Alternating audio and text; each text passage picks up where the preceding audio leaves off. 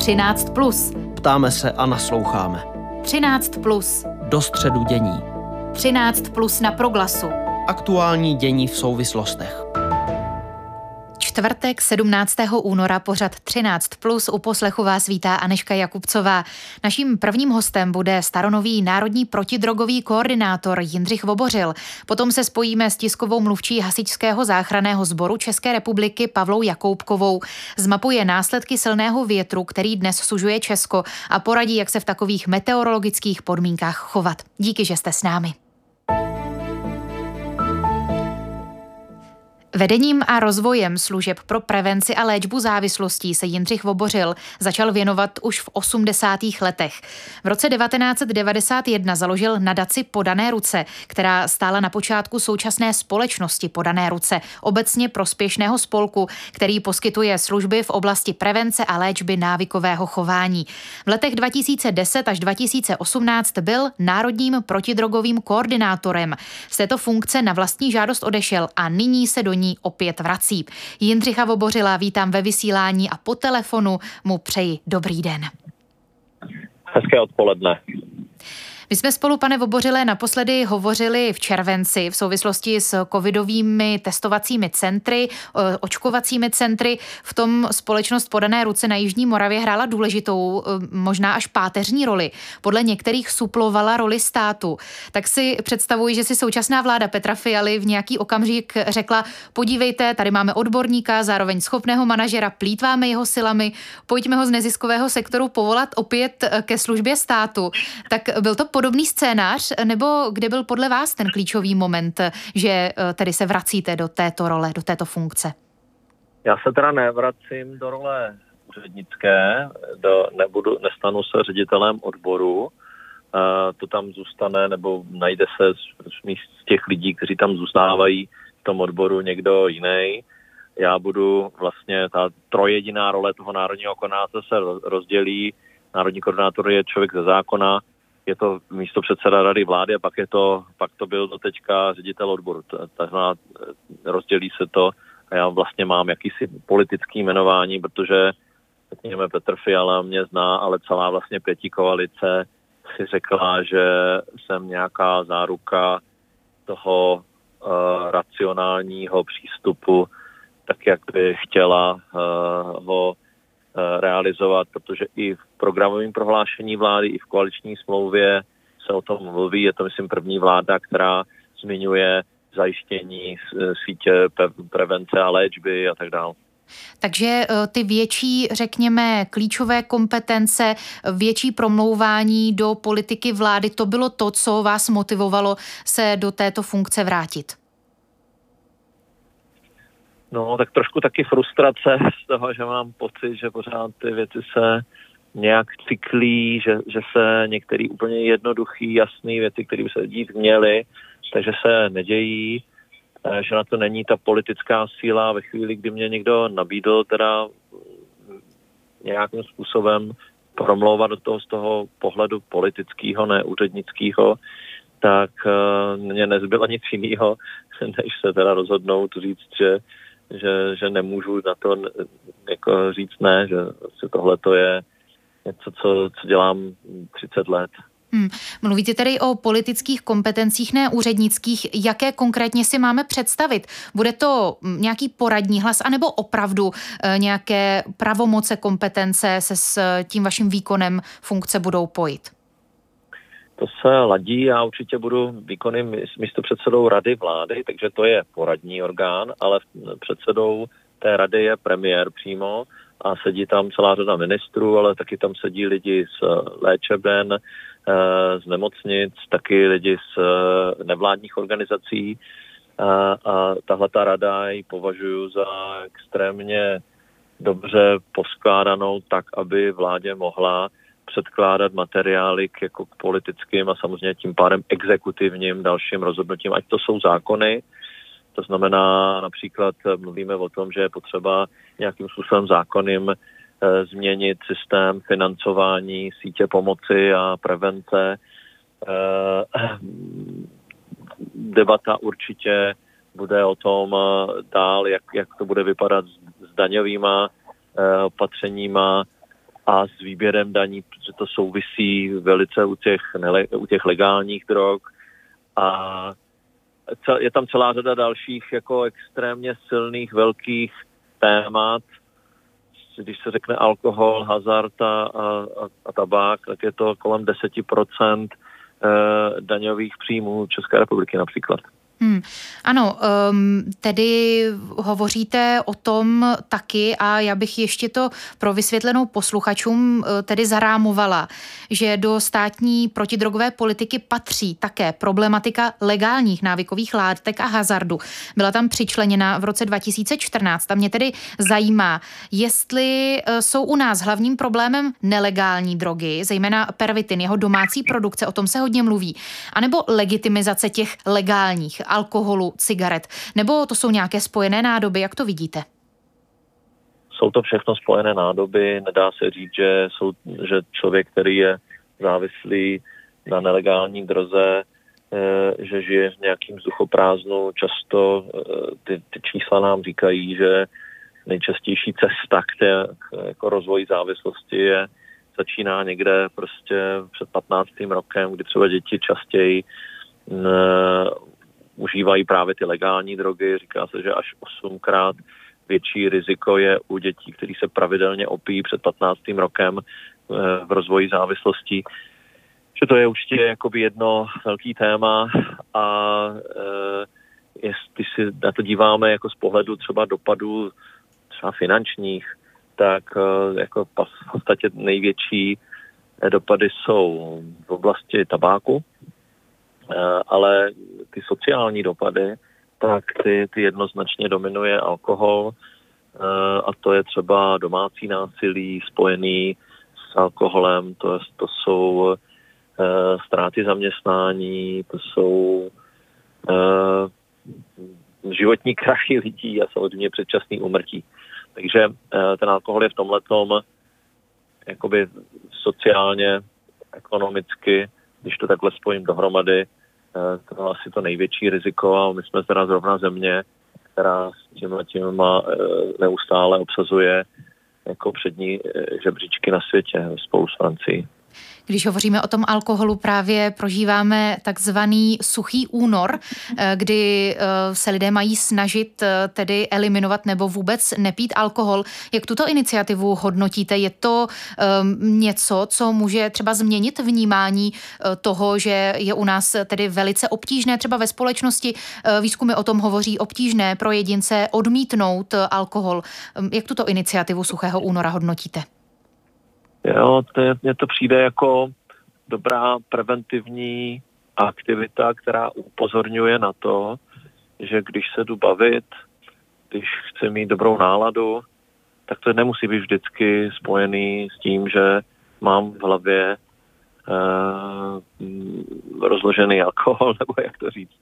Uh, prostě, že, že ten život se dá žít i bez toho.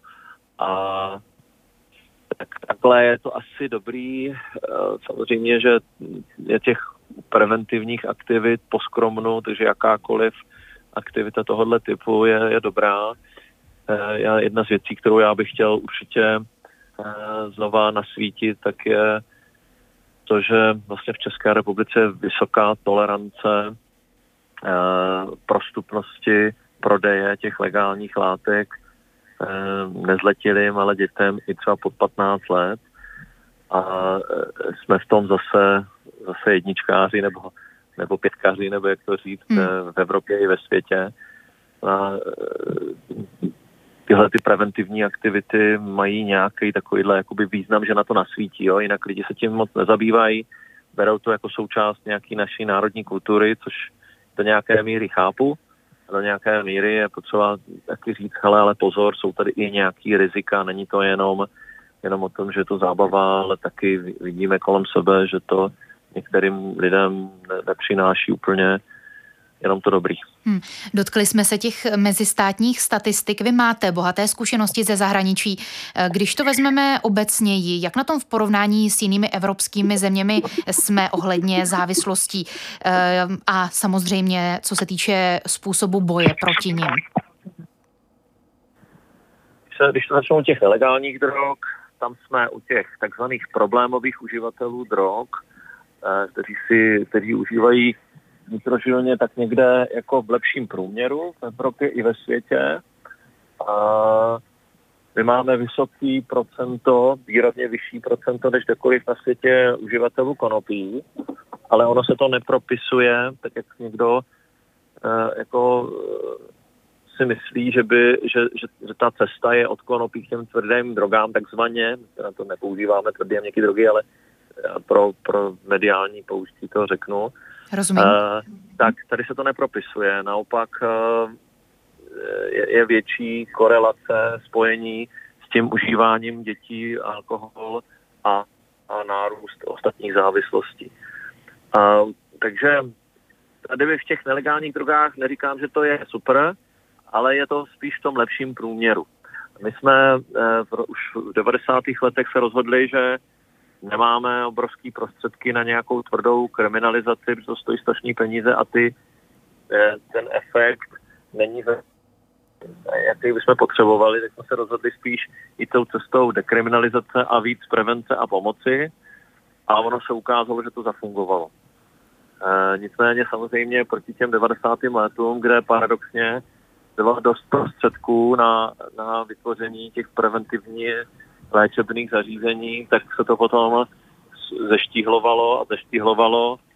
Eh, zase jako za, po mým nástupu jsme to nějakým způsobem trošku se podařili dostat do lepších čísel, ale už se velká část té sítě pomoci rozpadla. Takže tohle, tohle je samozřejmě trápení a politika bez peněz se dělá obtížně. Hmm. No a co se týká těch legálních látek, tak tam jsme na tom blbě i v alkoholu, i v tabáku, i a, a v hazardu.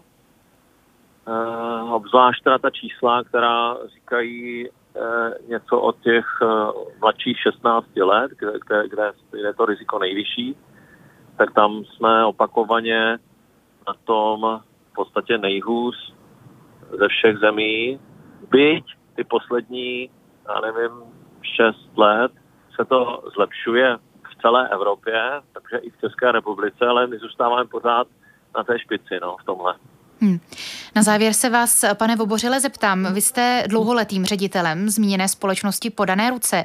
V této funkci nadále budete zůstávat?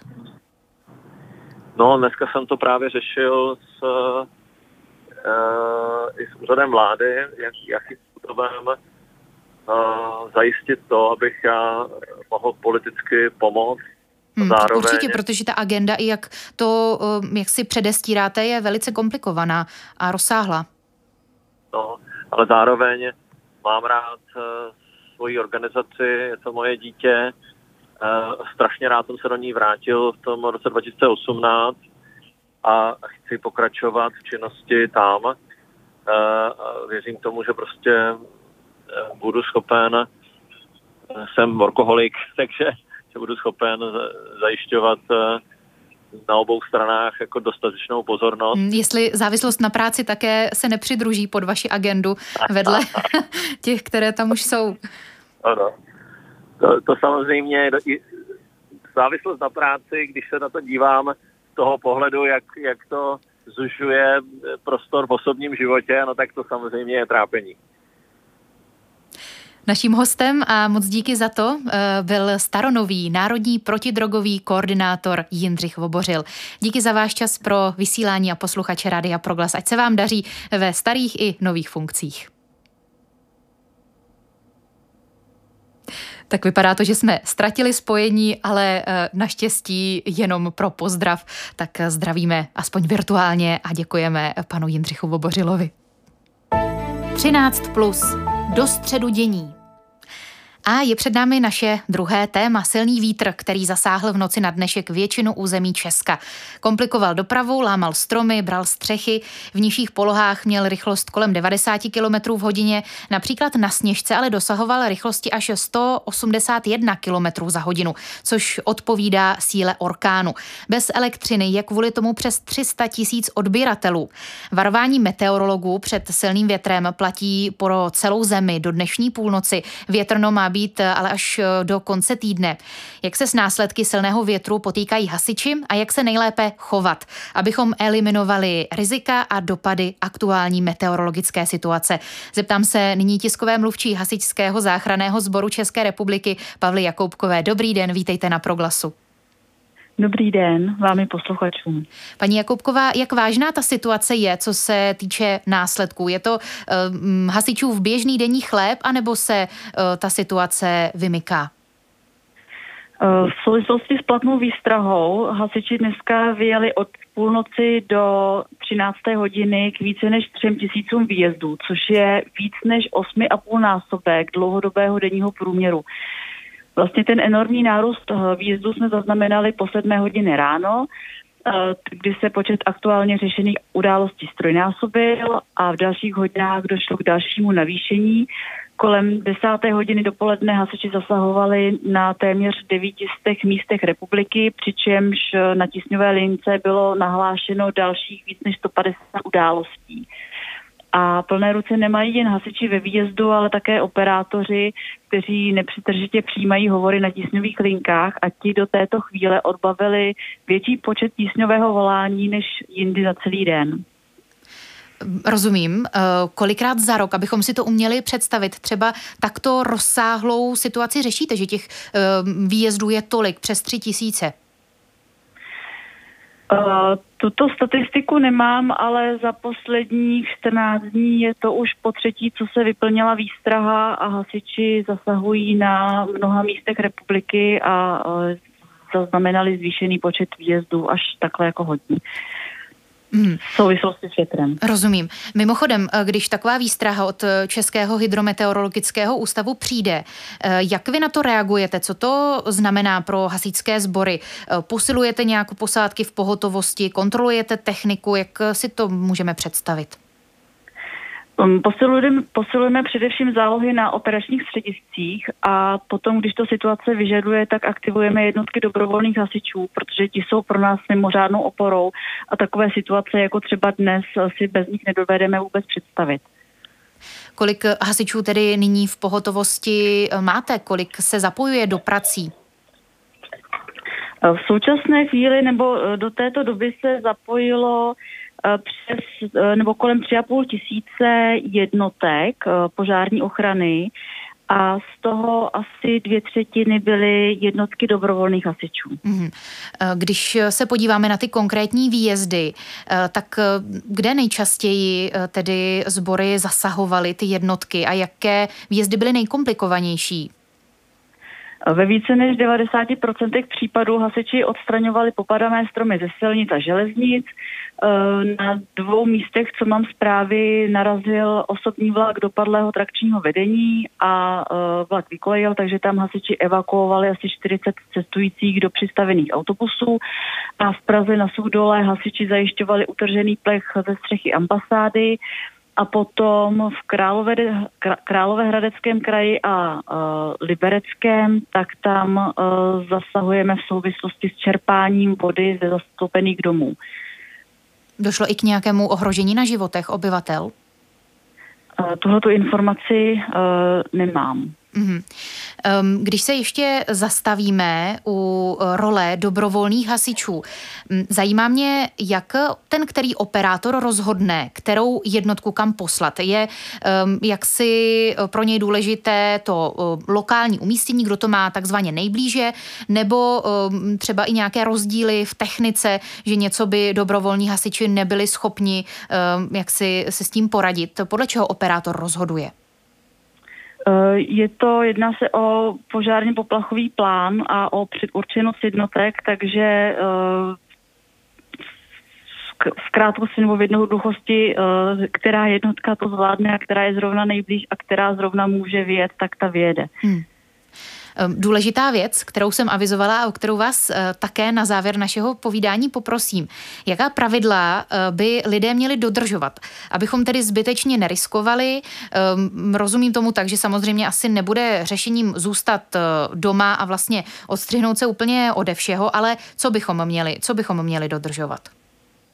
Tak pokud víme, že nějaká takováhle výstraha je a předpokládáme, že teda ten silný vítr přijde, tak je předem nutné zajistit okna, dveře, odstranit nebo upevnit volně uložené předměty, třeba, nevím, květníky nebo věci na balkonech, zabezpečit skleníky a podobně. A ten pohyb venku určitě doporučujeme omezit. Na horách je potom ta uh, situace nejhorší, tam uh, doporučujeme vůbec se na tury nevydávat, uh, nechodit do lesa a nepřibližovat se k drátům elektrického vedení. V případě nutnosti, že musíte jet autem, tak jet opravdu maximálně opatrně a pomalu protože vítr v, náraz, v nárazy větru můžou učinit auto neovladatelným a pokud někde zaparkujeme, tak eh, dávat pozor, kde, eh, zejména v okolí starších budov či v blízkosti větších stromů a vysokých stožárů je to nebezpečné. Hmm. Máte hm, třeba ještě nějaké doporučení, v jakých případech eh, hasiče nevolat, eh, zkrátka, kdy by vás to spíše zahltilo, anebo raději zavolat a potom operátor třeba poradí, kam jinam se obrátit, že to není práce pro hasiče? Tak Hmm. Napadá mě třeba uh, obligátní uh, ko- kočka na stromě uvízla, že se bojí uh, domů nebo něco takového. Vždy záleží na konkrétní situaci. Uh, každý člověk, který nahlašuje nějakou tísňovou linku, nějakou událost, tak je ve stresu a v podstatě jako v nějakých těch laických eh, věcech není úplně schopen rozlišit, kdy teda ten výjezd je potřeba nebo není. V případě, že má strach, že se bojí, eh, ať zavolá na tísňovou linku a od toho jsou operátoři tísňové linky, kteří eh, rozhodnou, zda ten výjezd nebo zda je ta, to volání indikováno pro výjezd či nikoliv a uh, potom i na místě e, zásahu může velitel říct, tohle to není pro hasiče. Uh, co se týče, jak jste říkala, kočiček na stromě, tam je to, tvrdíme, že pokud kočka má hlad, tak vždycky sleze. Ale taky uh, je rozdíl mezi tím, kdy kočička mňouká na stromě a jenom tam sedí a nebo je tam zaklíněná, protože taky se může stát, že tam může být uvízlá tlapkou nebo, nebo za kožíšek, nevím. A v takovém případě jde o záchranu života zvířete, a je to, je, je to na hasičích, aby tu kočku zachránili. Hmm, já jsem to zmínila spíš v nadsázce, ale vypadá to, že opravdu i s takovýmito případy se tedy v běžné praxi setkáváte setkáváme, nebo že pejsek zaleze do potrubí, taky, taky nevíme, nebo kočka zaleze do potrubí a nemůže ven. Pejskové se většinou bojí třeba couvat, takže v případě, že, se, že máte strach, že nevíte, zda je potřeba na místě pomoct, tak zavolejte a hasiči potom se rozhodnou. Operátoři se budou vyptávat, oni jsou školení, oni vědí, jaký nebo co je indikace pro ten samotný výjezd a co nikoliv říká tisková mluvčí Hasičského záchranného sboru České republiky Pavla Jakoubková. Díky za váš čas pro vysílání Rádia Proglas a díky za vaši práci. Ať se vám daří. Děkuji mnohokrát, mějte se krásně.